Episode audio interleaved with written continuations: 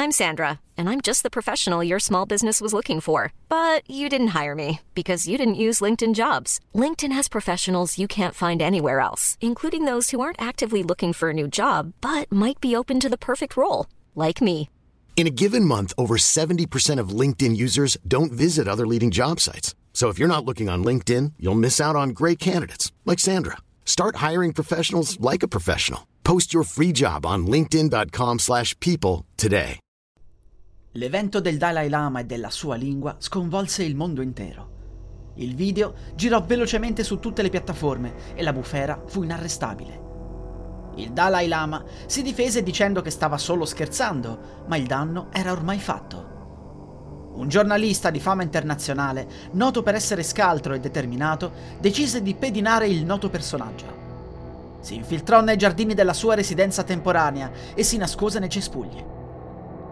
Sapeva che stava rischiando molto, ma già pregustava un premio e i titoli in prima pagina che riportavano Noto giornalista scopre il segreto del Dalai Lama.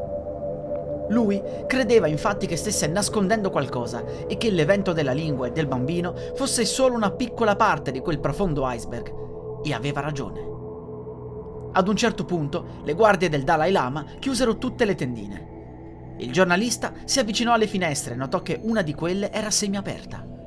Si infilò pian piano fino a scostare le tendine e vide la scena più assurda della sua vita. A stento riuscì a tirar fuori la piccola videocamera per registrare tutto il Dalai Lama si stava trasformando in un rettiliano. La stanza era piena di bambini e bambine in catene, tutti loro erano stati messi in fila davanti a lui. Il Dalai Lama fece avvicinare il primo bambino e gli chiese di succhiargli la lingua.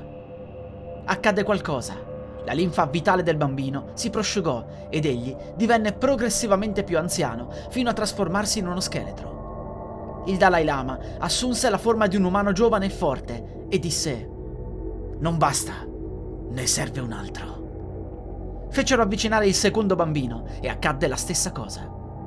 Il Dalai Lama fece un lungo sospiro e disse È tutto, potete portarli via ora. Il giornalista, scioccato, tornò in giardino e scrisse cosa aveva appena visto ad un suo amico. Il problema era uscire dalla proprietà senza farsi vedere, per cui decise di aspettare nei cespugli che si facesse buio. Una volta uscito, si diresse verso il cancello, ma un gruppo di creature umanoidi lo circondò e lo catturò. Il giornalista venne portato al cospetto del Dalai Lama. Venne perquisito e fu trovata la videocamera con il filmato registrato. Il rettiliano disse: E così ora conosci il mio segreto. Noi rettiliani possiamo essere immortali grazie alla linfa vitale dei bambini.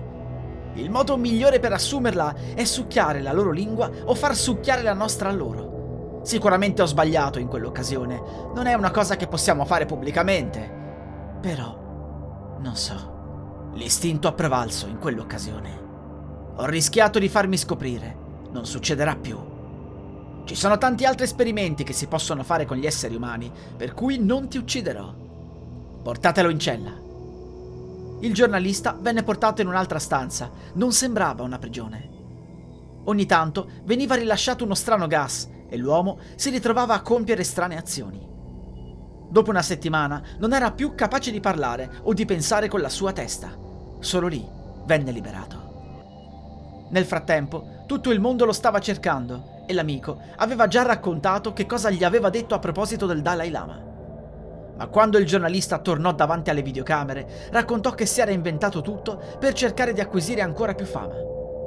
Disse che aveva passato una settimana dal Dalai Lama e che lui lo aveva beccato mentre violava la sua proprietà. Tuttavia era stato magnanimo. Avevano meditato e aveva imparato ad essere più spirituale e più calmo. Non tutti credettero a questa storia, ma nessuno sospettò mai, nemmeno lontanamente, che il Dalai Lama fosse un rettiliano. Semplicemente molti pensavano ad una corruzione e che il giornalista avesse scoperto qualcosa. Passarono i mesi.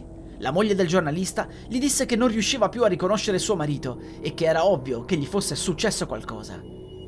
Lui negò tutto. Disse solo che era maturato, che aveva imparato a percorrere la vera via.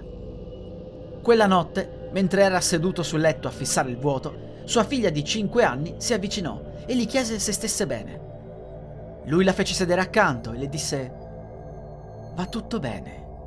Ora vieni qui. Avvicinati e succhiami la lingua.